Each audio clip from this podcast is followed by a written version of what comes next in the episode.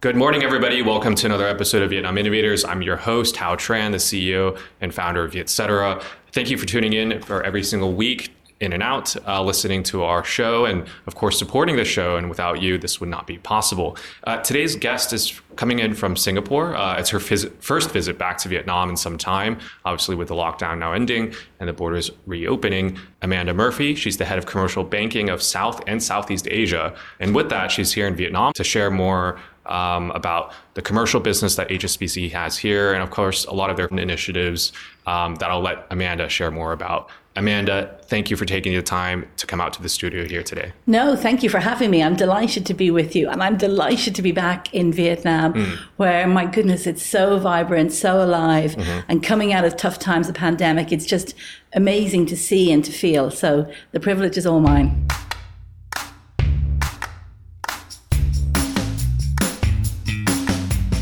26 years at HSBC. That's a lot of time to, to kind of soak in the business, know know what HSBC is about. I would love to hear your impressions of HSBC and, and its history in Vietnam and, of course, the country after so many years of being around the world. Yeah, so we've got a very proud and uh, successful history through Asia. Mm. You know, our roots are Asia. Yes. Our yeah. roots, obviously, Shanghai and, and Hong Kong, mm. and really privileged to be part of, of the growth of Vietnam. And if we look at where Vietnam is today, we look at the how attractive it is for foreign direct investment.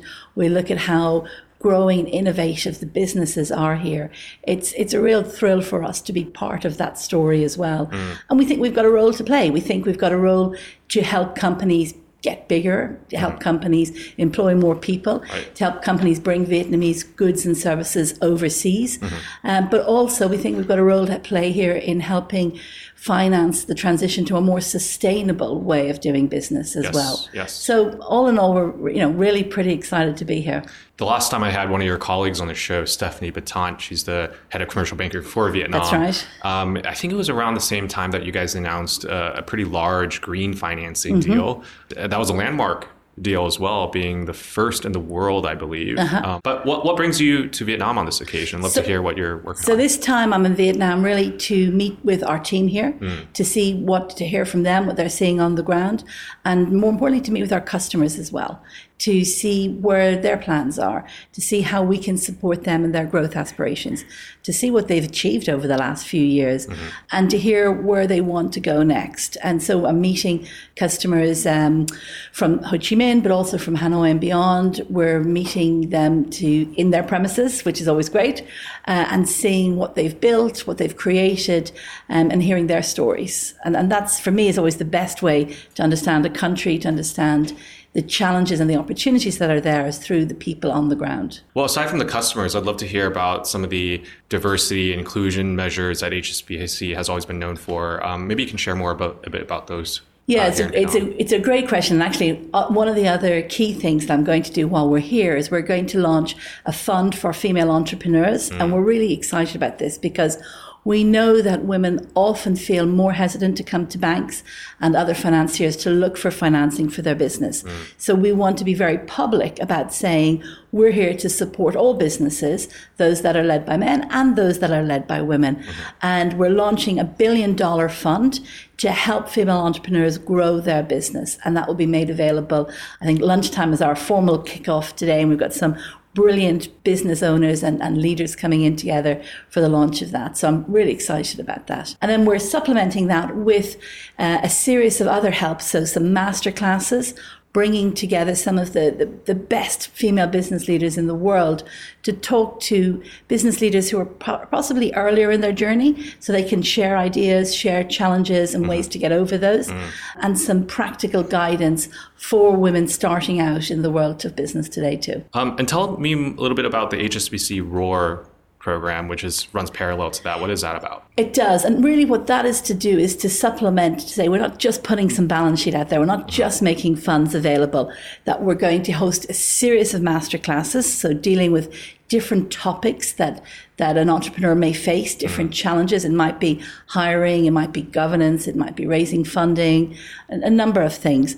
Um, we're also going to have some. Um, uh, mentoring programs so that if you need some guidance, there'll be somebody for you to go to. Mm. We've got some networking sessions where you can meet other people in, in similar situations and share ideas. We're going to make our bankers available, our mm. best ones, the most experienced of our bankers, to have any sessions, drop in sessions with women who feel they need a little bit more advice on the financing side. Hopefully, you too. I hope so. Absolute thrill for me. So, I, aside from these two initiatives, um, you know, it sounds like uh, diversity and inclusion is top of mind when you approach these t- uh, these programs.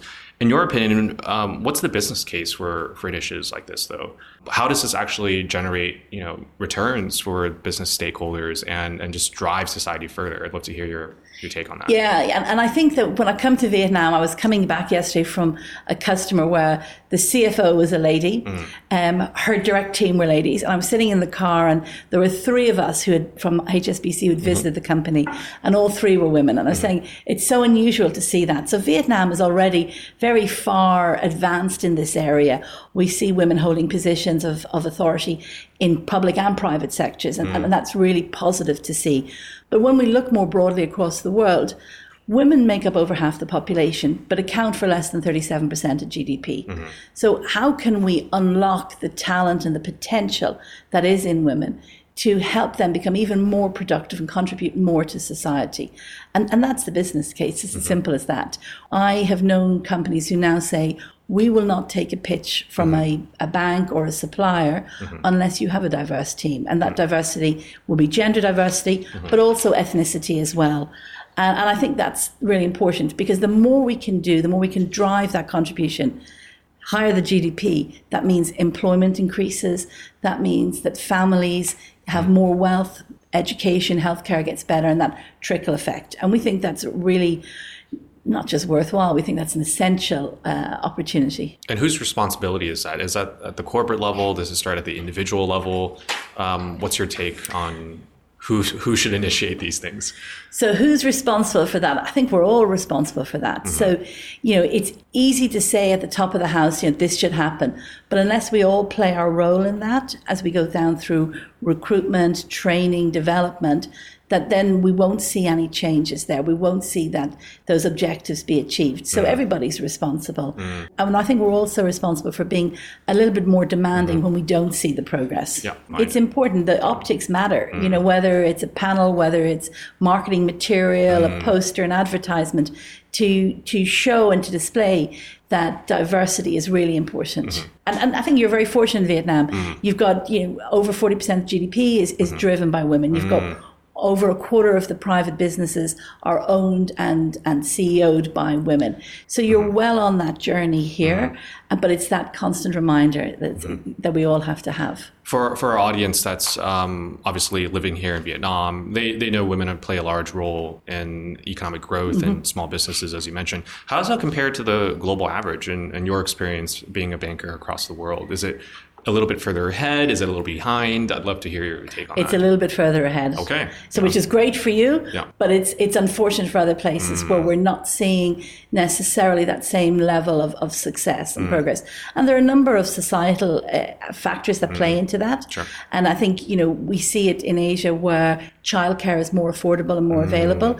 It makes it easier for women to get back into the workplace if right. they have children we see it where the family network is really strong and close together, so mm-hmm. parents can support. Whereas perhaps in some other parts of the world, it's more div- diver- it's more diffused. Families live a bit further apart. Childcare is not as available, and then that has an impact upon upon who shows up to work. Mm-hmm. I mean, um, you're a women leader yourself. 26 years in the business, right. and you're leading a very large role at HSBC, covering potentially the largest developing market for the bank in the entire world how's your experience been, you know, progressing at, at the corporate level as a woman leader? Have you faced obstacles yourself? I'd love to hear maybe some personal sharing. I, I don't think any woman who has worked in, in corporate life and in mm-hmm. finance and, and many other areas hasn't faced some things from time to time. Mm-hmm. And I think the way is how do you get over them? But I've had some, I've had on many occasion mm-hmm. when colleagues or customers will arrive in a room and don't know me and will hand me their phone and ask me to charge it Really? when I was younger. They assume I was the secretary, mm. and so, or can you get the tea? You mm. know, not mm. really. um, I've had I've had a really interesting one that was quite defining for me when I was coming back to work after having my second child, mm-hmm. and I was interviewing for a role, and the interviewer said to me, "What, what would your husband do if you came to this city?" Mm-hmm. And I explained what our plans were for my husband, and mm-hmm. then he said. Well, what would your children do? Who would mind your children? And again, I, I explained my plans for who was going to mind my children. Mm-hmm. And then I said, this role involves evening entertainment. You know, would you be able to do that? And like, by this point, I was practically giving my children away. Mm. And then I realized this is crazy. You know, nobody would ask a man these questions. Mm. And so we have to call it out. And as uncomfortable as that is, you've got to have the conversation about how is that relevant to how I do my job? Mm-hmm. If you don't ask a man that question, why would you ask me that question? Mm-hmm. You know, if I can't do my job, then that's different for me. Sure. But yeah, so these things happen all the time, and sometimes it's it's not meant in a malicious way. It's meant I'm trying to make sure you don't take a job that you can't do, or that's. But we have to call it out, and we have to make sure they don't happen.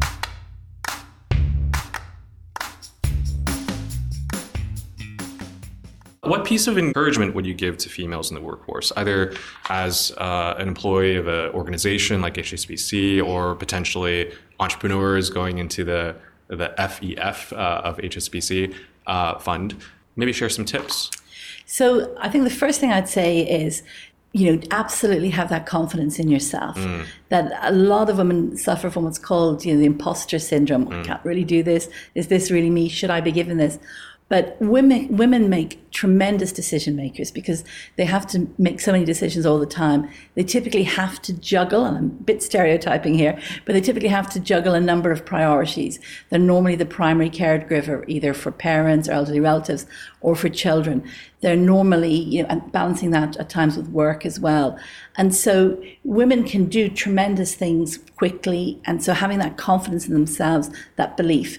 Um, there's been a number of studies that have shown when you look at a list of job requirements, a man will look at it and there might be 10 requirements there and he'll see two or three he can do and he'll go, great, I'm going to throw my hat in the ring. Mm-hmm. And a woman will see two or three she can't do and go, oh, I'm not going to apply. Mm-hmm. So looking for that perfect role, looking for you to be perfect for that, don't worry about that. You mm-hmm. don't need to be perfect. Take jobs that are about, you look and you think, I can do it about 65%. Because for me, that's kind of an area that you're going to learn and develop, mm-hmm. but you're not going to be overly stretched. You know, you don't want to go into something where you have no hope. So you're the right balance. And then I think the other thing, which again is shown out in a number of studies, is women are great at building relationships, which means when they move from company to company, they find it easier to hit the ground running mm-hmm. because they they bring those wider relationships with them externally, etc. And I think that's a, take strength in that too. Hmm. And then my final piece, if I'm allowed to have one more, Please. is is to support each other. Sometimes we'll come across women, the drawbridge, drawbridge dames, mm-hmm. who say it was really hard for me to get this position, so I'm pulling up that drawbridge behind me, and it's going to be really hard for everybody else. But hmm. actually, the importance of supporting each other as well is really key. You mentioned confidence. How, how does one, especially a younger um, professional, find that confidence? Is it through mentorship? Is it is it through uh, reading self help books? I don't even know where to start. What, think- what's your tips on that? I think there's a whole mixture in that. There's Yeah. Mm-hmm. if mentoring works for you, find those find those people in your network who support you, who listen to you, who you can talk to. Fake it till you make it a little mm, bit, you know, just keep putting yourself in those positions. Keep saying, I'm going to go here. I've done my homework. I've learned. I've prepared as best I can. And now I'm going to put myself in the position and I'll learn even more. Mm. And then I think give yourself a break. We all make mistakes. We're none of us is perfect. So actually allowing yourself to say, like, okay, I I made a fumble there, or I could do that better next time. That's part of the learning experience. Mm-hmm. I mean, if I were to share a tip to the audience here too, I, I, I always have a saying: if it makes you feel stupid or embarrassed, you should just keep doing it until you stop feeling that way, and then you feel it. very accomplished. That's and it. then after that, you you feel quite confident in yourself. So Fake it till you make it. exactly, precisely. HSBC has been the pioneer of uh, ESG sustainability, environmental sustainability governance in Vietnam with that bond that you guys issued. And what is the HSBC doing to support that country's transition? the transition net zero is really important. And here in Vietnam, we've made a very public commitment to arrange $12 billion of direct and indirect sustainable financing but before 2030. And that's, you know, it's a big number, $12 billion, and it's a very public commitment. And it's one that we're, we're entirely committed to. Um, we continue to provide green financing products to our customers. Um, we've done a green term loan uh, for Duy Tan, and that built the first plastic recycling factory here in Vietnam. So that was really exciting for the team and, and, of course, for our customer there. We have a green trade loan that we've made available to REE Corporation, Okay. uh, and that funded um, solar rooftop projects uh, across a number of, of cities here. And we've arranged the first exchangeable uh, green bonds uh, for Vinpearl. So all of these really, I guess, market leading transactions, but and, and we continue to do that. You know, 12 billion by 2030. But we've been part of the story here for over 150 years, and we want to be part of that story for the next 150 years. And we recognise how important ESG is to is to Vietnam. And we've mm-hmm. heard your prime minister talk about it, and he's spoken with with my, my group chairman mm-hmm. and group CEO, and we're committed to playing our role in that. That's a lot of firsts. The best, very exciting. Yes, and Yeah. I, I think to keep up those firsts, you have to always be innovative. Hence the name of today's show. You go very good. I like that. got to be innovative, and you got to be talking to the people who who mm-hmm. want to do these as well in the mm-hmm. country. How do you, how do you find those people that want to do those things?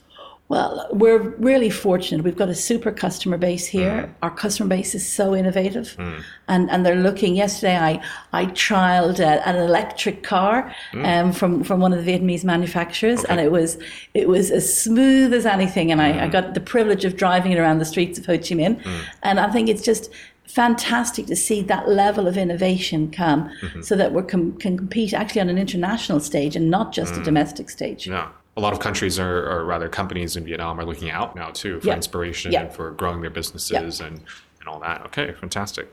Which leads me to my next question actually. Uh, HSBC, obviously one of the leading international banks, not just here, but globally. Um, how do you guys look at helping Vietnamese companies go overseas, um, expand their business outside of Vietnam? Yeah, and this is a really important area for us. And mm-hmm. we know that Vietnamese countries want to expand overseas. We also know that other country companies, Companies, yeah. overseas want to come in here. Mm. And so what we do is we've got what we call an international subsidiary network, mm-hmm. and they're based in countries around the world. So I have a team of people here in Vietnam, and they would be putting companies from here who want to go into whether it's the US, the UK, Singapore, Malaysia, putting them in touch with teams on the ground in those countries who can help advise of things to be aware of, opportunities that are there, and even make some introductions to businesses in countries there. Mm-hmm. And we're seeing a huge increase in intra Asia trade. Um, which has been coming out of COVID, which is really interesting to watch, and that, the importance of that region even becoming more amplified. But do you have specific examples of companies looking into Vietnam right now? And what are their concerns? What are their challenges, but also opportunities that you might want to highlight? Yeah, so we did a survey not so long ago uh, called Navigator.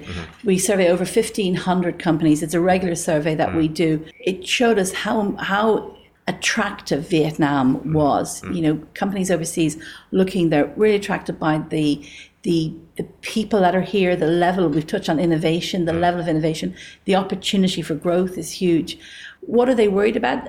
Like going into any country, company overseas, they're worried about security of finance. Mm. They're worried about the governance in the countries. They're worried about can they get their money out after they've put- brought it in. So the normal sorts of questions Those that are very there. basic questions, They are. though, they are. Yeah. And, and I think that the more people who come to Vietnam, the more people who see how how vibrant it is, the easier it is for people to get comfortable with, with investing here. And, and how about vice versa? What do you know? The, the big Vietnamese companies here. You mentioned uh, the maker of this electric car, for example. Um, they're obviously, uh, if I were to guess who it was, very dominant in Vietnam. Obviously, um, they they're quite admired as a company, but the Vietnam brand isn't very well known overseas, if I recall. So I don't know who you're talking about, but I would speak more generically. And I'll Yes, say please. that I think that there are a number of Vietnamese companies Hmm. that are spending some time overseas talking to key potential stakeholders, shareholders, yeah. but also and stakeholders in a broader sense, people who might be interested in